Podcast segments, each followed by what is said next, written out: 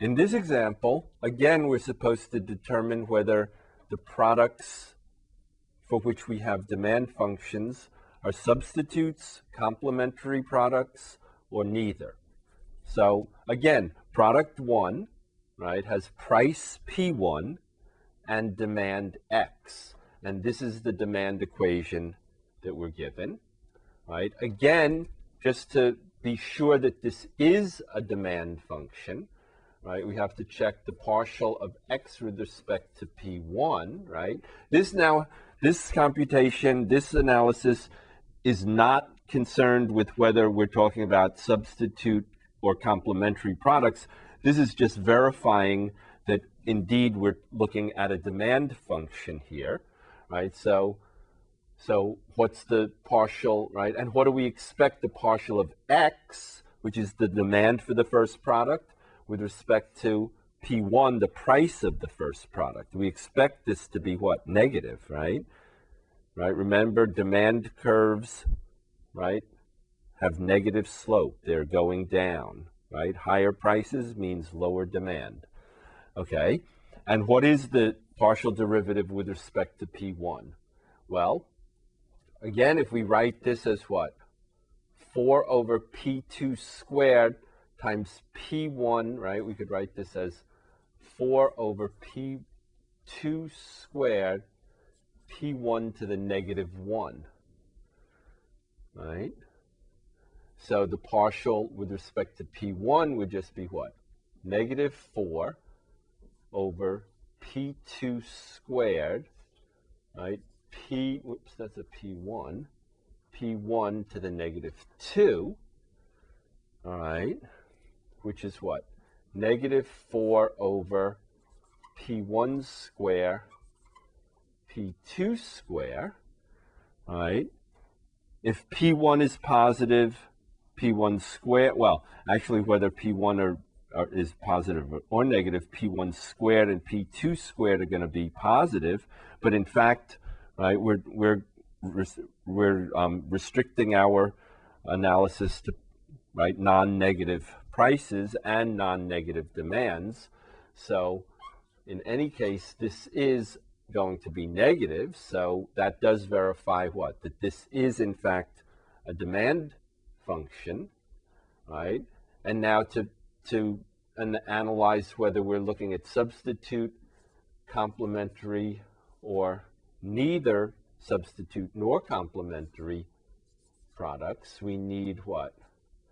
We need to know what happens to the demand for the first product as the price of the second product increases, right? So we're looking at the partial of x with, with respect to P2, right? So here now, if we want to find the partial with respect to P2, you might want to write this as what? 4 over P1 times P2 to the negative 2. All right. So we're going to get what? We're going to get negative 8 over P1, right? P2 to the negative 3. All right? So that's going to be what? Negative 8 over P1 P2 cubed.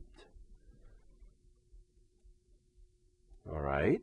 And again, for P1 and P2 positive, right, then P1 times P2 cubed will be positive, and this partial derivative will be negative. All right. Similarly, we'll look at the demand equation for the second product, right? First, we'll verify, okay, verify this is a demand. Okay, do you, do you know which partial derivative we have to look at to verify that this is a demand? Well, we're looking for what? What happens to the demand for this product? What? As the price for the, this second product changes. So we need to look at the partial of y with respect to P2, right? Which is what? Again, we can look at, right, we can rewrite this as 2 over P1 square, P2 to the negative 1, all right? So the partial of y with respect to P2 is what? Negative 2 over P1 square, P2 to the negative 2, okay, which is what? Negative 2 over P1 square, P2 square, all right? And again, right, this is certainly going to be positive. The denominator, right?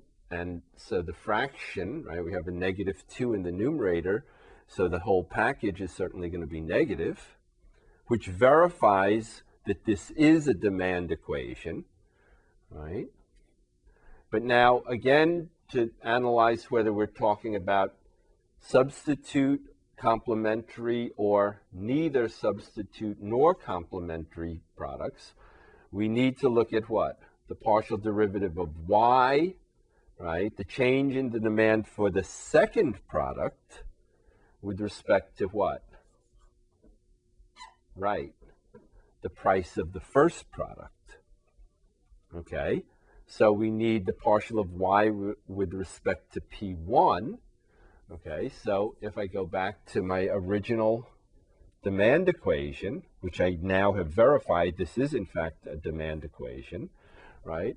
If I'm going to differentiate with respect to P1, I might want to write this as right, 2 over P2 times P1 to the negative 2, right? And then the partial with respect to P1 will be what? Negative 4 over P2 squared times P1 to the negative 3, which would be what?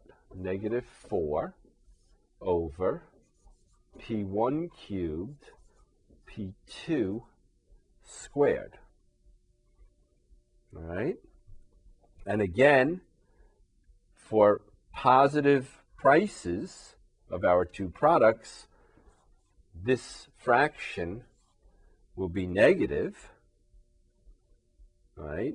And so what we have, what? What do we have? The, the change in the demand of the second product with respect to the price of the first product is negative. So the demand for the second product goes down as the price of the first product increases and the price of the the demand for the first product also goes down as the price of the second product increases.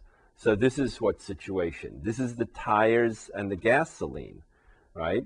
If what? If gasoline prices increase, the demand for tires decreases. If the demand for tires increases, right? The demand, if the price of tires increase, the demand for gasoline decreases. So these are what? These are complementary products.